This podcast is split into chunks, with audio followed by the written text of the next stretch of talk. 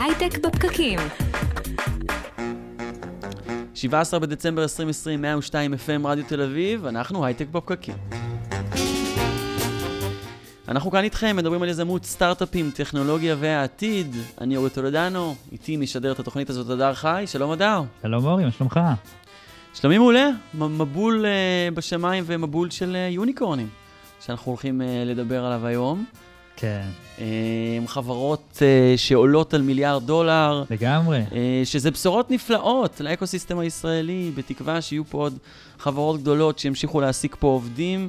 אה, ננסה להבין למה זה קורה. נגיד שעל ההפקה של התוכנית הזאת, טל חי ונירית כהן, את השידור הזה אתם יכולים לראות בפייסבוק לייב של כלכליסט ואיצטדיון הסטארט-אפ, כל הפרקים שלנו עולים גם כפודקאסט בכל אפליקציות הפודקאסטים במילת החיפוש בפקקים.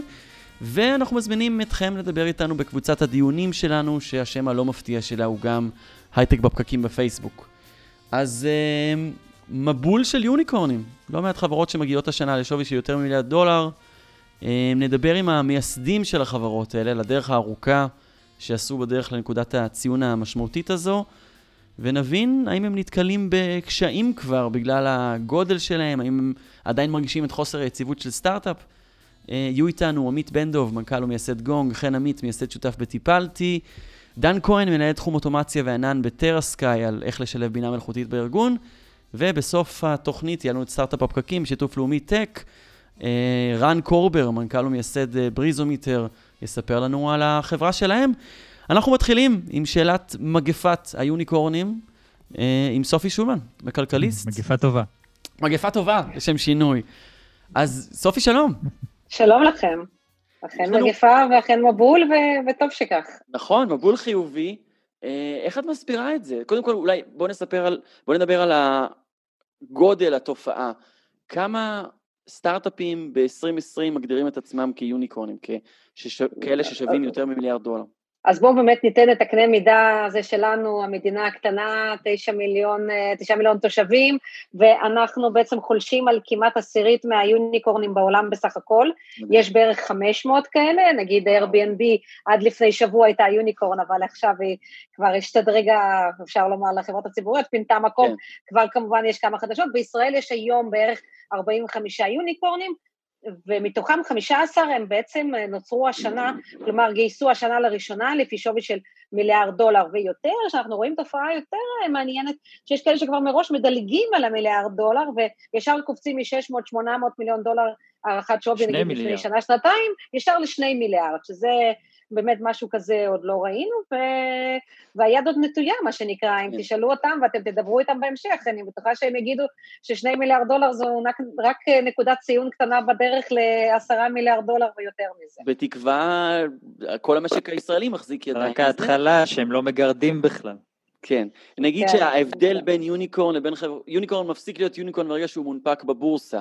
החברות האלה נחשבות יוניקורנים כל עוד הם בידיים אה, פרטיות, בדרך כלל של קרנות הון סיכון, ברגע שהם מנפיקים את זה לציבור אה, בבורסה למניות ערך, אז הן כבר הופכות להיות אה, חברות מונפקות. אה, למה לדעתך זה יש כבר דיבור על זה שהשם אולי כבר לא כל כך נכון, כי יוניקורן, מעצם הגדרתו זה משהו נורא נורא נדיר, שבקושי נכון. רואים, ואנחנו פה רואים יוניקורן כל שני וחמישי, אז נכון. גם, גם זו כבר קצת מתחילה להיות שאלה של הגדרה, אם צריך לה, להתקדם לדקקורנים, שזה עשרה מיליארד דולר. כן. לא, אבל גם יוניקורנים באופן כללי רואים, זה הפך להיות uh, טרנד מדהים של uh, ילדים בפורים, זה התחפושת uh, הכי פופולרית, אז בכלל כבר יוניקורן זה, זה חיה שקיימת. למה אנחנו רואים כל כך הרבה יוניקורנים בשווקים? מה, מה הסיבות לזה? בכמה, בכמה מילים פשוטות, יותר מדי כסף במערכת. אלה, זה מה שקורה, החברות עצמן מעידות שהן אפילו לא מחפשות לגייס, אבל המשקיעים, כמו שאמר לי מישהו היום, מרואיין דווקא לא, לא ספציפית מהייטק, אמר, היום הכסף מחפש את הנכסים, לא הנכסים מחפשים את הכסף. Mm-hmm. יש ריבית אפסית כבר עשר uh, שנים, היא לא עומדת לעלות. בגלל הקורונה נשפכו עוד שני טריליון דולר על ידי הממשל האמריקאי כן. לתוך המערכת, גם הכסף הזה מחפש, כל, הכ, כל הכספים האלה מחפשים תשואה, הם לא מוצאים את התשואה הזאת באפיקים סולידיים, הם מחפשים אותה הלאה באפיקים הפחות סולידיים, יותר מסוכנים, כי יותר תשואה קשורה גם ליותר סיכון.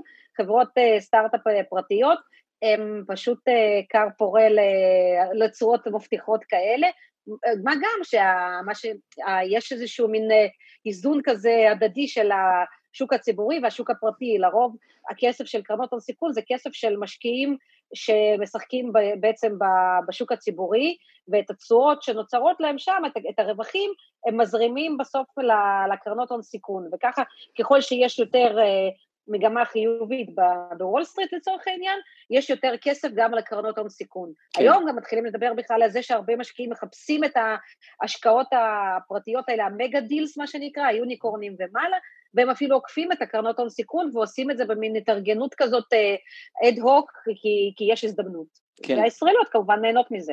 אז לפני שנדבר על אה, איזה שהם שינויים, שעולם הטכנולוגיה הופך להיות יותר ויותר מהותי וחלק מה... מהתעשייה והקורונה, את אומרת, קודם כל, יש פה עניין שפשוט יש הרבה כסף בשווקים כרגע, הריבית היא אפס, יש סיבה אה, משמעותית אה, להשקיע אותה בסטארט-אפים, זו השוואה גם, ש... השקעה שנראית מאוד אטרקטיבית, אבל מעבר לזה, אנחנו יכולים לדבר גם על, נגיד, על הקורונה שהשפיעה על זה באיזושהי צורה? כמובן שהקורונה זה כבר נהיה נדוש ובנאלי להגיד את זה, כן. הקורונה הראתה לכולם בעצם איפה אנחנו נהיה. כן, איפה אנחנו נהיה בעוד חמש שנים, בעוד עשר שנים מבחינת הטרנספורמציה הדיגיטלית, עוד אה, מונח שהפך למאוד נפוץ כן. בעשרה חודשים האחרונים, ובעצם אנחנו קיבלנו מעין הצצה קדימה לעתיד, ויש גם אלה שאומרים שגם השווים האלה שמקבלות החברות, גם הפרטיות וגם הציבוריות במגזר הטכנולוגיה היום, זה בעצם שווי שמשקף את הפוטנציאל שלהם לכמה שנים קדימה, שרק עכשיו כולם הפנימו שלשם הן הולכות, ושאנחנו חיים בעצם בעיצומה של המהפכה, מה שהיה המהפכה התעשייתית אה, של אה, לפני מאה שנה, עכשיו אנחנו חיים אותה בטכנולוגיה, ולכן כן. זה גם מצדיק את ה... כולם רוצים להיות שם. כן. אני חושב שבמקרה, אנחנו נדבר בהמשך עם גונג, שהם עוזרים באוטומציה אופטימיזציה של uh, תהליכי מכירה, הם לדוגמה, הקורונה מאוד מאוד עזר להם, ואותו דבר גם טיפלתי, שעוסקים בשירותי uh, פיננסים uh, לחברות גדולות ובינוניות, גם הם בצורה uh, דיגיטלית, הקורונה מאוד מאוד תרם לשתי החברות האלה. אומנם זה מקרה... כמעט לכל, ה... כמעט לכל החברות בסופו של דבר, חוץ מכאלה בצורה מובהקת, כאלה שעוסקות בתיירות, נגיד כמו חברת טריפ uh, אקשנס, כן, שהיא גם במועדון היוניקורנים הישראלי, אבל היא מתעסקת בנסיעות uh, עסקיות, אז שהיא באמת uh, מושבתת. כמעט כל החברות בטכנולוג... בעולם הטכנולוגיה באמת uh, פורחות, אפילו Airbnb, אותה, אותו יוניקורן האחרון שהפך לציבורי, ראינו שהוא בעצם הצליח להתאים את עצמו במידה רבה למציאות החדשה, אחרי שהיה כמעט מושבת בתחילת הקורונה, ו- וזו הטרנספורמציה הדיגיטלית, תראה, בזמן שאנחנו מדברים, אני מקבלת פושים מכל האתרים הכלכליים על זה שיש יוניקורן חדש, יש עוד חברה שגייסה לפי שווי של מיליארד אה, דולר. ביג איי-די. באמת מגפה. בוא נגיד, אפילו לא שמעתי עליהם לפני זה, כן. זה והם כבר שווים מיליארד דולר. זה באמת, יש היום, אה, מה שאנחנו חיים בעיצומה של תקופה מרתקת, לא רק בגלל הקורונה, גם בגלל הדברים האלה שאולי הם קצת יותר חיוביים, וחלקם הם קצת גם תולדה של הקורונה. סופי שולמן על אה, מגפת היוניקורנים, גם אה, תוכלו לקרוא על זה, על כתבה גדולה שעשית שהתפרסמה היום. אנחנו כבר מתחילים לדבר עם הבעלים של החברות האלה, להבין אילו קשיים הם נתקלים בהם, להמשיך לגדול ולהתפתח. נתחיל עם חן עמית, מייסד שותף בטיפלתי, פרסומות, ואנחנו מיד חוזרים. הייטק בפקקים. הייטק בפקקים 102 FM, חזרנו, אנחנו בפינת הבינה המלאכותית בהייטק בפקקים, בשיתוף טרסקאי ו-VMware שמובילות ביישום הפתרונות המתקדמים ביותר לסביבות ענן מגוונות בענן פרטי, ציבורי או היברידי. היום אנחנו עם אה, דן כהן, מנהל תחום אוטומציה וענן בטרסקאי. דן, שלום. אהלן, מה שלומכם? בסדר, אמרנו שנדבר קצת על AA Ops היום, תסביר לנו קודם מה זה. אז אה, נתחיל במשפט קצר, AA Ops זה פשוט AI לעולמות ה-IT. אוקיי, זה פשוט, ו... זה מובן. כן. זה, כן. זה, זה פשוט, מובן, אמ, אבל, אבל לפני שאני באמת אה, מסביר קצת יותר לעומק מה זה אומר, אני אתן קצת רקע על עצמי, אני, אה, אני איש IT קלאסי, אני מכיר שרתים, תקשורת, אמצעי אחסון וכדומה, אני, אני לא איש AI, לא data engineer ולא data scientist, איש uh, IT פשוט. אז איך בכל זאת הגעת לתחום של AI? אז יפה. אז uh, באמת המפגש שלי עם עולם ה-AI היה די מקרי.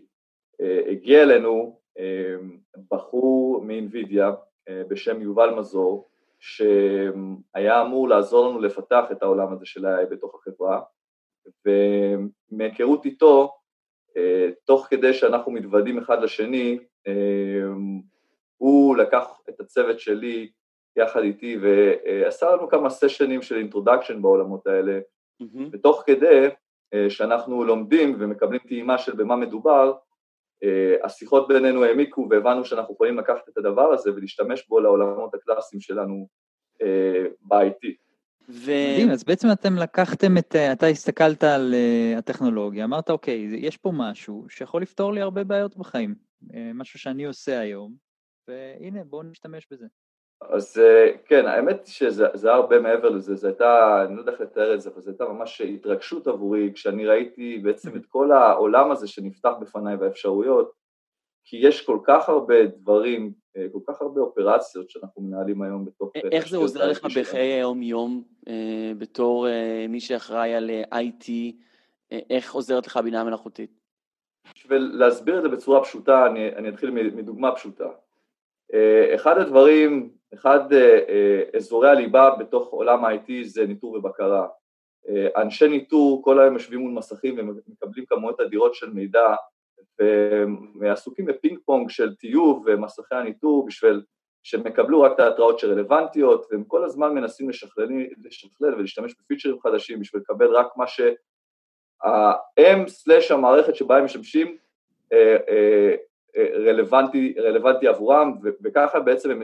רוצים, מנסים לסנן אה, רק מידע קריטי, מידע שנותן להם אינדיקציה האם קיימת תקלה או שהכל עובד כשורה. אז אם, עכשיו, אני, אם אני מנסה כן. לדמיין את זה, אז אתה מקבל הרבה התראות, ונגיד אומר, אה, אתה מקבל התראה שיש איזושהי בעיה בתחום מסוים, ואז אתה מסתכל וזה בעצם תקין. אתה מקבל התראה שיש בעיה בתחום אחר, אתה אומר, זה בעצם תקין. וככה אתה עובר ובעצם מבזבז הרבה מהזמן שלך, שהכל עובד כשורה. בדיוק, זה, זה המלחמה היומיומית עם false positives, לדעת למה להתייחס ולמה לא. והיופי זה ש... תראו, כל מי, ש... כל מי שנמצא בעולם ה-IT יודע שתקלות זה, זה, זה, לא, זה לא משהו פשוט של אה, שתיים, שלושה אה, פרמטרים שיגידו לך אם יש תקלה או אין תקלה. מדובר בכמות אדירה של פרמטרים ש, שאתה לא, לא בהכרח חשוף לכולם. אה, צריך הרבה כמות... שכל פה בעצם כדי להבין מה קורה בתוך כל ה... ונקרא כאילו, לטפל. את הקשר, בין, את הקשר בין הדברים שגורם לאותה תקלה, ואולי זה משהו שבאמת בינה מלאכותית יכולה להבין וללמוד אותו. בדיוק, וזה ה-use case הטריוויאלי, זה אומר שתראו, יש לנו כמות אדירות של דאטה שמגיעות מכל מיני מקומות.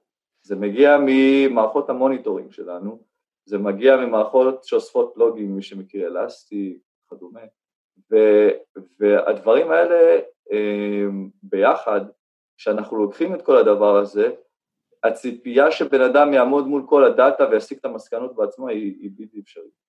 וזה מה שהיה יכול לעשות בשבילנו.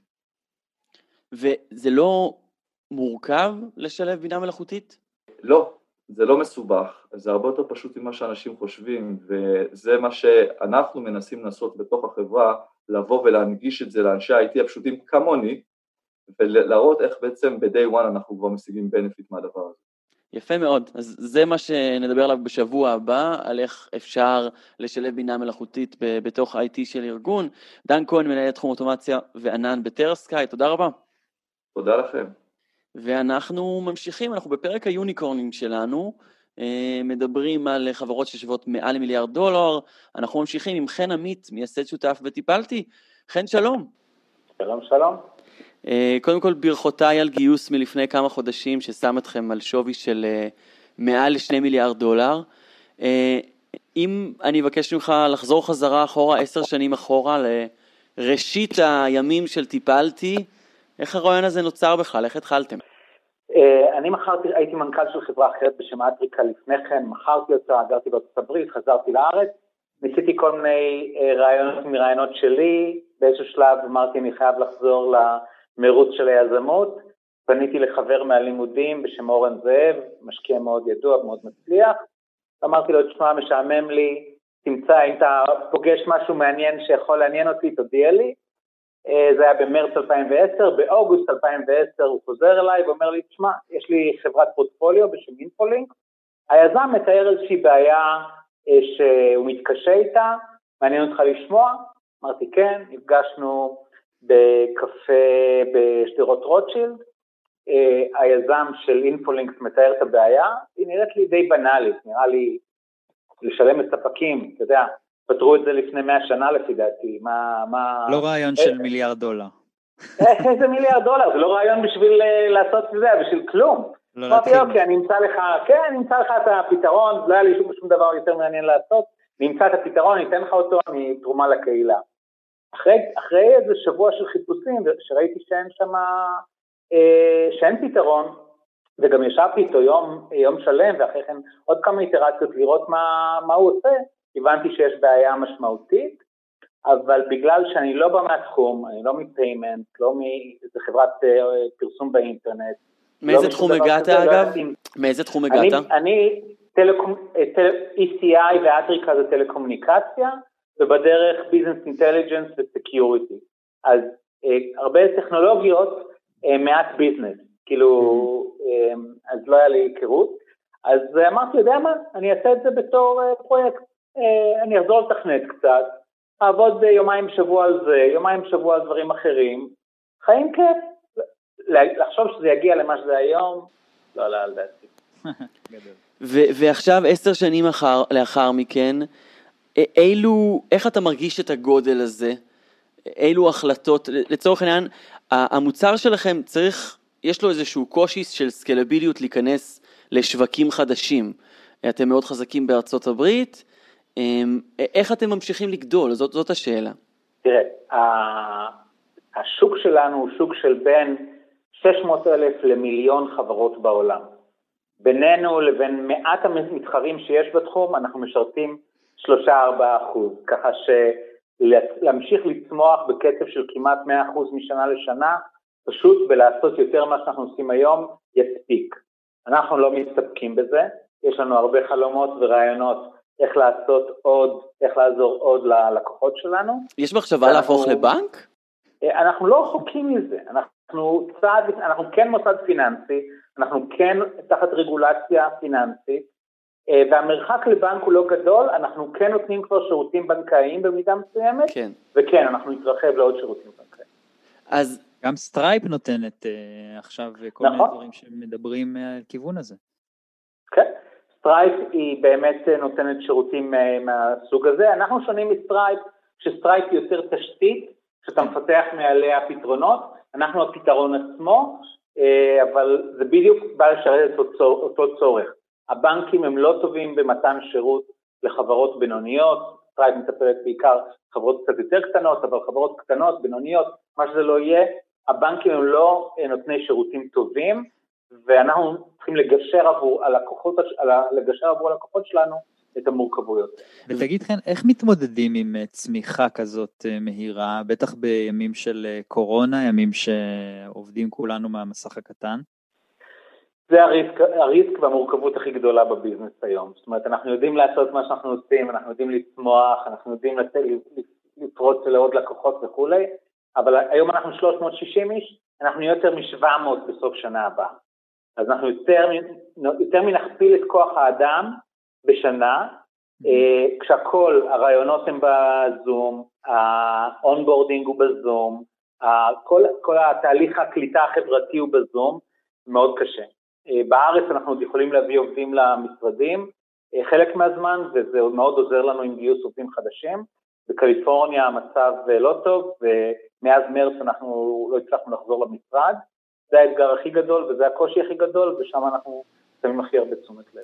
ומצד שני גם הקורונה פתחה לכם הרבה דלתות. אה, אם CFOים היו רגילים לחתום על צ'קים, עכשיו הכל צריך לעשות בצורה דיגיטלית לחלוטין. ו- וזוהי הזדמנות שבזכותה גם גדלתם מאוד בשנה האחרונה.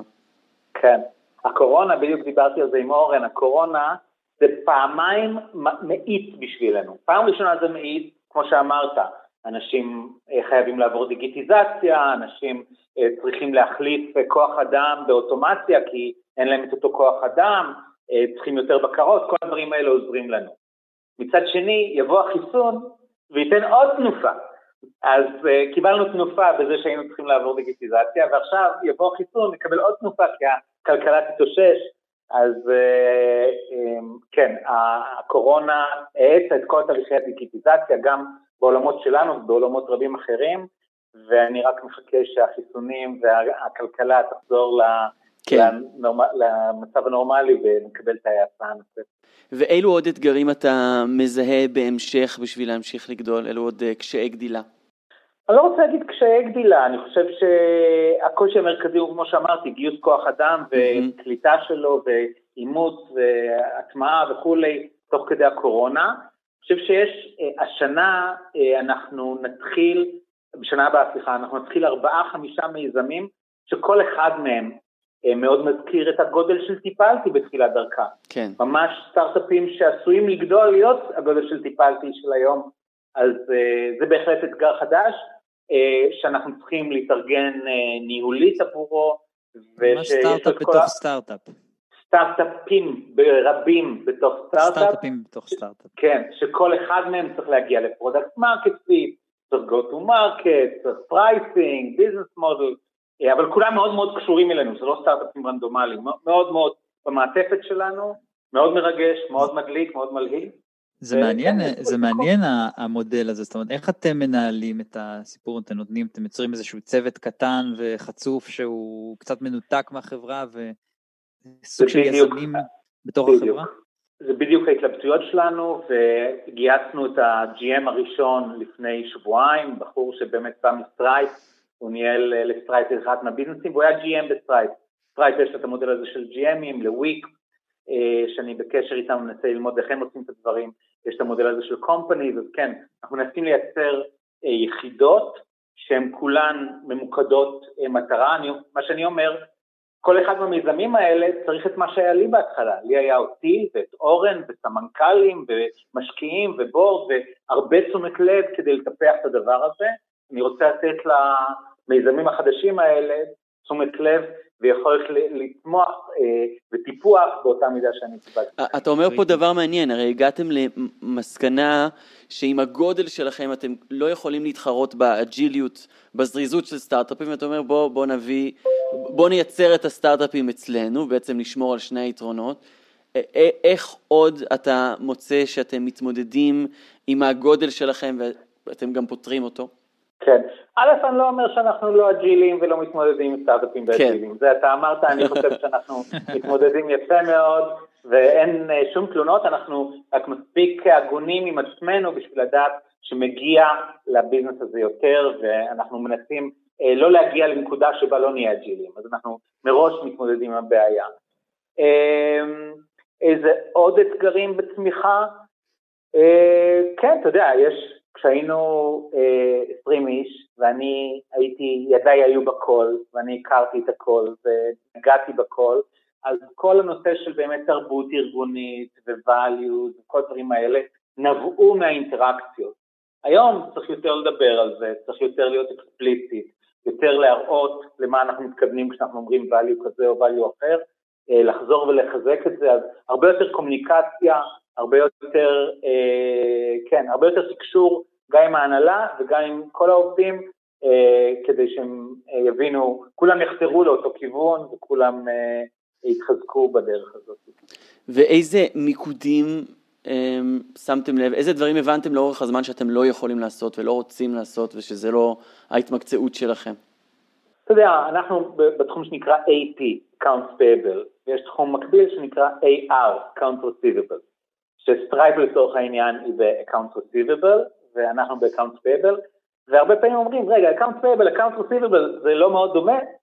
רק אות אחת מפרידה ביניהם אבל זה עולמות לגמרי לגמרי שונים ואנחנו בשלב יחסית, באמת בדקנו את עצמנו כמה פעמים לאורך החיים של החברה החלטנו שאנחנו לא נוגעים ב-accounts receivable זה תחום מטופל מספיק עם הרבה תשומת לב והרבה מתחרים ואנחנו צריכים אה, לחזק את הפתרונות בתחום של accounts payable, אנחנו מתרחבים וכמו שאמרתי, מרחיבים את המיזמים שלנו בתחום הזה, אבל המיקוד אה, מאוד חשוב אה, ולכבוש את השוק הענקי הזה מספיק לנו account payable, מספיק לנו בתחום של ה mid market שאנחנו פעילים בו, לא צריך לראות לעשות דברים. בעבודה שלכם, יש לכם התממשקות גם מול רשויות המס, גם אתם צריכים לשלם ולקבל כספים לפעמים ב currencies שונים. אני מניח שזה די מקשה בפריצה לשווקים חדשים. איך אתם מתמודדים עם זה? כל פריצה לשוק דורשת באמת אה, רגולציה, אנחנו גוף regulated, אנחנו צריכים לקבל רישיונות לעשות את מה שאנחנו עושים בכל מדינה, אנחנו צריכים להתחבר למערכת בנקאית מקומית, זו משימה כבדה, אבל כל פעם שאנחנו עושים משימה כזאת, אנחנו בונים יתרון מאוד גדול, בונים barriers to entry מאוד גדולים, אז אי אפשר לפנות לכל העולם באינסוף מהירות, אבל אה, כן, עושים את זה ביס אחרי ביס. ועכשיו, ולסיום, שאלה קצת יותר אה, רגשית. אה, אתם חברה ששווה מעל 2 מיליארד דולר, עדיין אה, חברה פרטית, לא מונפקת. זה עדיין מרגיש מסוכן? אתה עדיין מין בעלים של האונייה הגדולה הזאת ותוהה האם תמשיכו להיות פה עוד שלוש וחמש שנים, או שאתה כבר רגוע? א', אני חושב שהחיים מסוכן, אתה יודע, בצבא אולי זה... שרדתם את הקורונה, אז מין... אה, ועוד כן. יצאתם מנצחים, אז בכלל, בטח זה כבר מרגיע קצת. בכלל, כן. לא, א', אני חושב שיש משהו, יש ביטוי באנגלית שנקרא escape velocity. אני חושב שאנחנו כבר ב-escape velocity, אנחנו כבר אה, במסלול היציב אה, של חברה. ואני לא חושב שיש סיכון, אה, לא, אין, אין, אין סיכון לחברה. כן. אה, רק האתגרים, להמשיך לצמוח, לעמוד במה שאנחנו יודעים שאנחנו מסוגלים ושמגיע לנו, מגיע לנו במובן שאם נעשה את העבודה הנכונה, אז נגיע להישגים האלה, זה תלוי בעיקר בנו, שזה תמיד הכי טוב להיות בעמדה הזאת. חן עמית, מנכ"ל ומייסד שותף בטיפלתי, תודה רבה לך. תודה לכם. ואנחנו ממשיכים לדבר עם אה, יוניקורנים, חוזרים ונדבר עם אה, עמית בן דב מגונג, פרסומות, מיד חוזרים. הייטק בפקקים הייטק בפקקים חזרנו, אנחנו ממשיכים לדבר עם יוניקורנים, חברות גדולות ששוות אה, יותר ממיליארד דולר, והיום אנחנו עם גונג, עם עמית בן דב, מנכ"ל מייסד שותף בגונג. עמית שלום. מה נשמע? בסדר, אתה חוזר לנו אחרי כמה חודשים. אני רוצה ברשותך לקחת אותך אחורה כמה שנים, אה, למתי שהקמתם את גונג, איזה שנה זה היה? זה היה בסוף 2015, חמש שנים. היה רושם לא שהדברים מתנהלים נורא מהר, שאתם מגייסים כסף מאוד מהר וגדלים ומתפתחים. איך זה היה נראה אז? אני לא מכחיש. אה, זה, כן, זה, זה הלך לנו די מהר, אם אני לוקח בפרספקטיבה לעומת חברות אחרות שאני מכיר גם אישית וגם מחברים, זה הלך מהר. החודשים הראשונים היו מאוד איטיים בפסיכולוגית, כי זה היינו אני ו, ושישה אנשים שעושים עבודה אמיתית, זאת אומרת, קרי מפתחים את המוצר. אבל uh, מהרגע שהיה לנו משהו, שזה גם לא לקח הרבה זמן, לקח uh, שלושה ארבעה חודשים, דברים טסו מאוד מאוד מהר עד שקיבלנו לקוחות משנים ראשונים ו, uh, ומשם הגדילה uh, עדיין, אני דופק על השולחן מאוד מאוד מהר. ולמה אתה נותן את הקרדיט לאותה צמיחה? אני יכול להגיד שלפחות בתפיסה שלי, אתה כבר הגעת עם הרבה ניסיון, זאת אומרת, אתה ניהלת לפני כן את סייסנס, אתה כבר בנית, היית חלק מבנייה של הרבה סטארט-אפים, יכול להיות שזה גם שיחק איזשהו תפקיד. אה, איזה עוד דברים? בטוח, זאת אומרת לניסיון יש, אה, יש אה, משקל. יש סך הכל שני דברים ש, שגדולים שתורמים להצלחה של חברה, אחד זה הצוות, שאגב לא רק אני, יש עוד אנשים מנוסים בחברה, ושתיים זה השוק שאתה נמצא בו, השוק זה לא רק למי אתה מוכר, אלא מה אתה מוכר ולמי, כן, במובן היותר עמוק שלו, ויש לנו, אה, כיוון שהתחלנו מבעיה עסקית, שאני הכרתי אישית מאוד מאוד טוב, mm-hmm. כן, אז, אז פתרנו אותה בצורה אה, שהיא פגעה בול, כן, yeah. כן. בפוני, אה, לעומת אה, הרבה סטארט-אפים ש...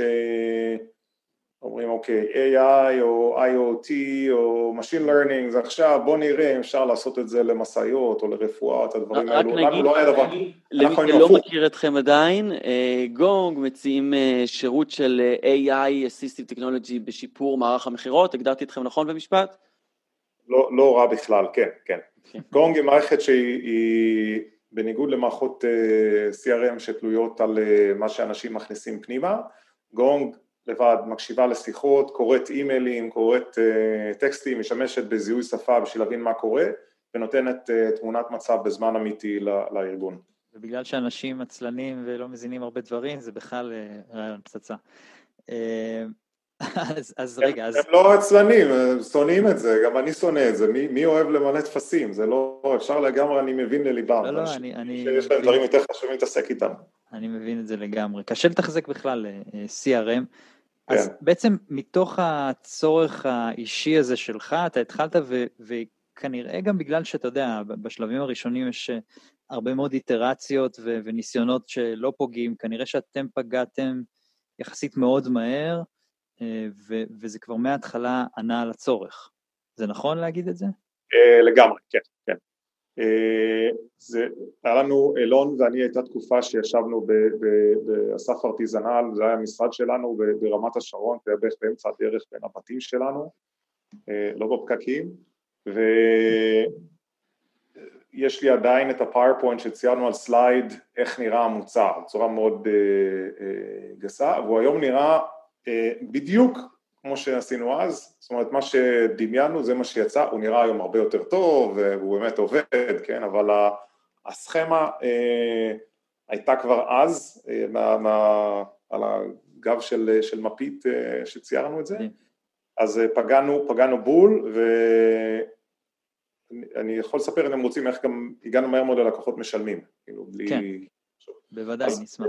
כשהתחלנו, אמרתי, התחלנו אה, שישה אנשים שעושים עבודה אמיתית, המפתחים ו- ואני התחלנו ב- בדיוק בסוף אוקטובר 2015, באמצע ינואר הם הוציאו alpha prototype שפנינו לאיזה 12 חברות של Friends and Family שהתחננו שיעשו לנו טובה שיבדקו את המוצר, סייסנס ו-Walk ועוד כל מיני כאלו ש- שאנחנו מכירים ועשו לנו טובה, כי לא היה להם נעים להגיד לנו לא, ובדקו את המוצר, אבל ראינו מהר מאוד שאנשים נכנסים וה- והשימוש במוצר היה די טוב, התחלנו לעשות קצת, קצת אופטימיזציות.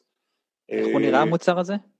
הוא היה מוצר שמתחבר לשיחות דמויות זום אה, ומשתמש אה, ביכולות זיהוי שפה די בסיסיות, הוא היה עושה, היה כן יכולות של הפרדת דוברים, היה אה, יכולת של uh, לעשות uh, collaboration על, על uh, סביב sales process.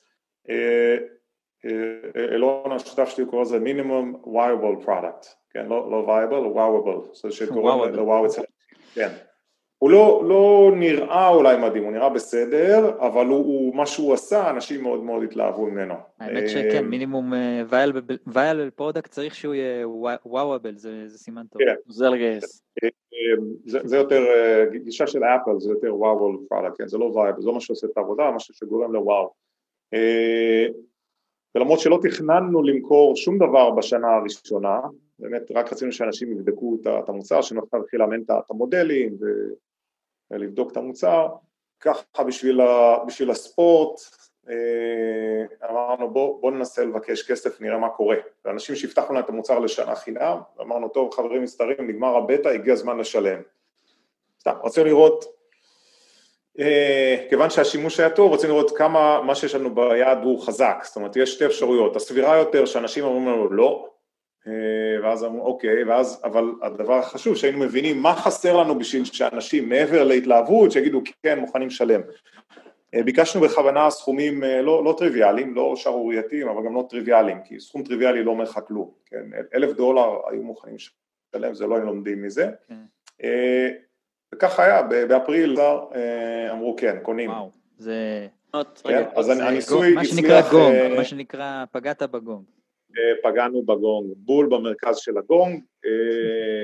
אני חושב אחד, כי עשינו את זה נכון, כנראה קיבלנו החלטות נכונות מה חשוב ומה לא חשוב, אבל שזה נבע מהיכרות טובה מאוד של, של הדומיין, אומרת, אנחנו מבינים איך האנשים חושבים, מה הם עשו, ו, וטיפלנו בדברים אה, נכון. אני רוצה לדבר רגע על הגישה שלכם, אה, של, של גונג, אה, בעולם הזה של Enterprise Software, אתם עושים דברים שהם, הייתי קורא לזה, כמו שאמרתי לך קודם, טיפה B2C אפילו, כאילו קצת fun, אתה נכנס לאתר, אתה רואה כלב נובח עליך, יש לכם כל מיני מהלכים די מגניבים. איך זה מתחבר מבחינת האקט שלכם? אה, לגמרי, קודם כל אה, אני בקריירה שלי חבשתי כל מיני כובעים, גם של, אה, גם של marketing, גם של sales, גם של product, כתבתי קוד, לא הרבה אנשים יודעים, אני בוגר מדעי המחשב, אבל אני חושב שזה דבר שהרבה סטארט-אפים לא מבינים שהם, שהסיפור פשוט משעמם, כן, אם עשיתי מרמם, משעמם ברמה האנושית, כן, זה מאוד, אם אני עובר על מוצר של ניתוח נתונים אה, ועושה איזה גרפים מאוד יפים, אז זה יכול מאוד לעניין אותי, כן, ואני מאוד מתלהב ממנו ואולי גם כמה אנשים. אם אתה מסתכל על דברים שמגיעים להוליווד, אה, אף אחד מהם לא נעשה על, על accounting software, כן, זה לא, זה לא ברמה אה, כזאת, ולכן יש היום כל כך הרבה רעש בשוק של, של להתרומם, אתה צריך לחשוב מה מעניין אנשים ברמה האנושית, לא, זה בדרך כלל לא המספר ולא מה המוצר עושה ולא את הדברים האלו. אז צריך להתחבר ברמה אה, רגשית. הסיכון הכי גדול שיש לסטארט-אפים זה שלא ידעו עליהם, יש להם מוצר מדהים ואף אחד, זה הזה, ולכן אה, אני אומר תמיד risky is safe and safe is risky, כן? אם תעשה אה, לוגו שכולם, הוא יראה להם יפה, אה, הוא לא בולט, כן? הוא לא יקבל את הזה.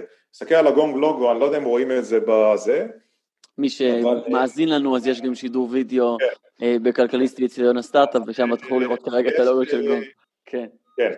הגונג לוגו נעשה בחודש הראשון, כן, שלקחנו את מי שעשה לנו את ה-UX, אפילו היה לנו גרפיק דיזיינר, אה, ובדיוק אמרנו ללכת לאיזה כנס, אמרתי לו תשמע, יש, אה, הולך להיות שם שלט עם 30 לוגוס, כן? אני רוצה כשאני עומד ב-20 מטר, אני רוצה שאת הלוגו של גונג יראו אותו, לא אכפת לי אם יהיה יפה, שיהיה מכוער, שיאהבו אותו, שישנאו אותו, שאי אפשר יהיה להתעלם ממנו.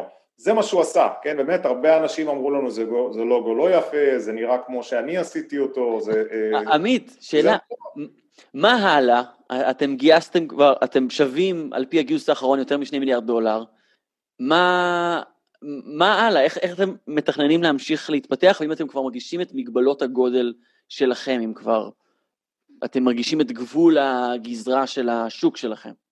אנחנו לא מתקרבים לדגדג את קצה, קצהו של גודל השוק שלנו, זאת אומרת יש, כן. אה, אה, יש, יש את הפוטנציאל, כמובן שיש לנו דרך ארוכה ללכת, אבל אפשר להגדיל את החברה ב...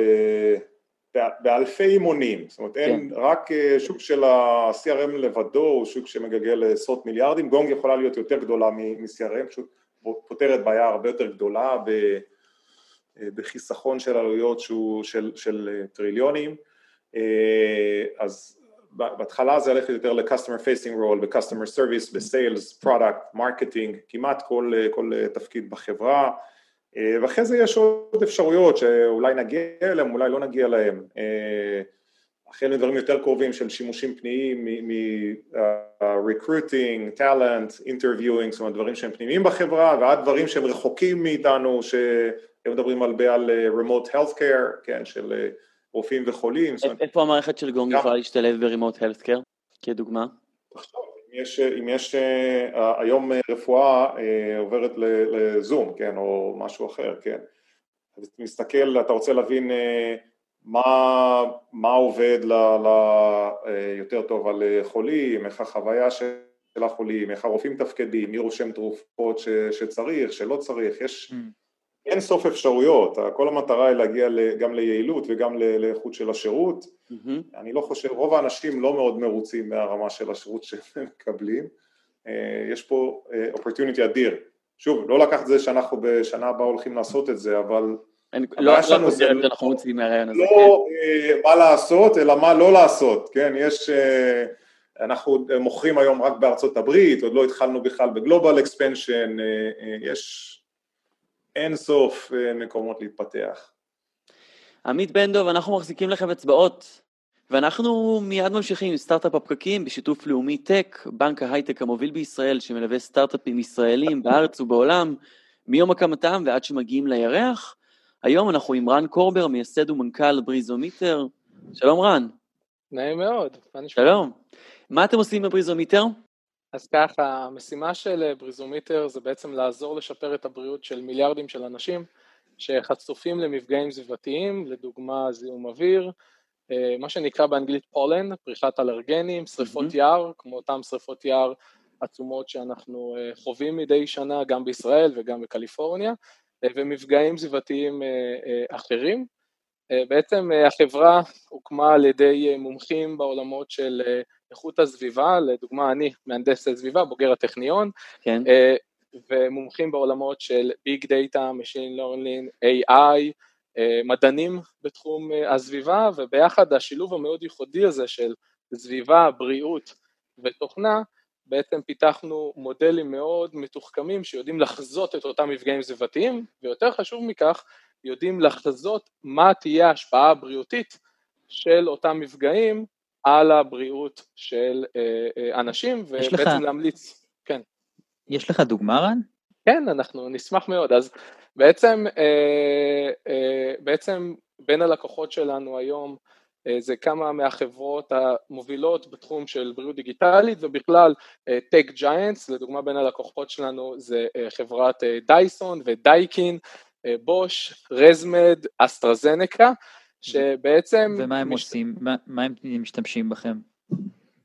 הם בעצם משתמשים במגוון רחב של use cases שרובם זה על מנת לשפר את הבריאות של ה user או בעולמות של רפואה דיגיטלית של הפציינט. ואיך אתם עושים את זה?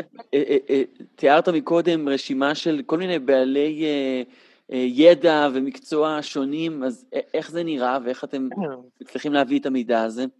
אז, אז בעצם, בעצם כל המודלים בסוף מנתחים ונותנים חיזוי מאוד מדויק של המפגעים הסביבתיים. המידע מונגש גם באפליקציות קונסומר וגם באפליקציית ווב ומונגש גם כ-API ו-SAS לאותן חברות. ברגע שזה מונגש כ-API זה אומר שזה בעצם כל אחת מהחברות האלו יכולה להשתמש במידע הזה בכל מוצר דיגיטלי שיש להם, אם זה אפליקציית קונסומר שלהם, אם זה okay, איזשהו okay, מערכת okay. CRM וכדומה. אז, אז יש לי למשל, אה, אם יש לי למשל אפליקציית אה, ריצה, אז אני יכול לדעת אה, אם אני רץ לתוך מקום מזוהם או מקום לא מזוהם, זה נגיד use case שיכול להיות רלוונטי? נכון, בדיוק. אז, אז כאשר אנחנו מדברים על בריאות, יש כמובן את הנושא הבריאות של אוכלוסיות מאוד רגישות, לדוגמה חולי אסתמה, ויש בכלל כל אחד שרוצה לשפר את הבריאות שלו, מה שנקרא wellness, אז בין הלקוחות שלנו לדוגמה זה חברת Alltrails, אחת מחברות המובילות בעולמות של הייקינג אפס, אפליקציות שממליצות לך איפה לעשות טיולים, ואתה לא רוצה לעשות טיול במקום מזוהם או נכון. במקום שיש בו שריפה, ובעצם הם ממליצים למטיילים אה, איפה לעשות את הטיול, תוך כדי התחשבנות התחשבות בחיזוק. אם אני יוצא לחיק הטבע, הדבר האחרון שאני רוצה שהכל יהיה שם מזוהם ומפוחם, אה, השאלה, נגיד יש לי אסתמה ואני משתמש במשאף, אה, איך אני יכול להשתמש בטכנולוגיה שלכם בשביל להבין מתי אני צריך להשתמש בו, מתי לא צריך להשתמש בו, איך זה יעבוד בשבילי? אז זו שאלה מצוינת. אז, אז כמו שציינתי, בין הלקוחות שלנו זה חברות אסטרזנקה ורזמד, אני אשמח אה, לציין את המקרה בוחן ש... אה, עם רזמד, אז, אז רזמד היא חברה מאוד מפורסמת אמריקאית שבעצם יש לה משאף אסתמה שהוא מכשיר IoT גם, כל פעם שחולה אה, אסתמה או חולה COPD או חולה אחר שיש לו איזושהי מחלה ריאתית משתמש במשאף, המידע מועבר לאפליקציה ובעצם מנתח את הנתונים ובאמצעות החיזוי שלנו מה שהאפליקציה נותנת זה גם המלצות איך לנהל את המחלה ולצמצם את הסימפטומים, לדוגמה אם אנחנו חוזים שמחר יהיה ריכוז גבוה של זיהום אוויר, הפציינט יקבל המלצה כבר היום לסגור את החלון mm-hmm. במשך הלילה, לפתוח את המתאר אוויר, מה שנקרא באנגלית air purifier, ואפילו להשתמש במשאף לפני שהוא חווה סימפטומים או באיזה תרופות אחרות נגד אלרגיות וכדומה, בשביל שלא יחווה את אותם סימפטומים, והתוצאות הקליניות, כאשר עבדנו עם רזמד אה, כלפי 100 אלף חולים, הן פשוט מדהימות, אותם חולים אה, אה, חוו 80 אחוז פחות התקפי אסתמה וזה פשוט מדהים ועוד יותר מדהים ובמיוחד בקורונה כמעט 60 אחוז מהחולים חוו פחות אה, אה, דרישה לראות רופאים או ללכת לבתי חולים לעומת קבוצת הביקורת, ותחשבו כמה זה חשוב בתקופה של קורונה כאשר מערכות הבריאות קורסות כמעט בכל העולם. אה, אז זה הדרך אה, להשתמש. רן קובר, מייסד ומנכ"ל בריזומיטר, התרומה של אה, דאטה, ברגע שמנתחים אותו בצורה מעניינת, וגם ניתוח של האוויר, ואיך הוא יכול לשפר את הבריאות של כולנו. תודה רבה לך. תודה רבה לכם. ואנחנו מגיעים לסוף התוכנית הקדושה שלנו במרואיינים. תודה לעמית בנדוב, מנכ"ל ומייסד גונג, חן עמית, מייסד שותף בטיפאלטי, דן כהן, מנהל תחום אוטומציה וענן בטרה סקאי, שהיו כולם איתנו. כמובן לצוות התוכנית, אה, טל חי ונירית כהן על ההפקה, הדר חי, שהיה כאן איתי, ותודה לכלכליסט לרדיו תל אביב על שיתוף הפעולה. תודה לכם שהאזנתם לנו, אנחנו נשתמע כאן שבוע הבא ביום חמישי בשעה 12. אנחנו הייטק בפקקים, אני אורי טלדנו, ביי ביי.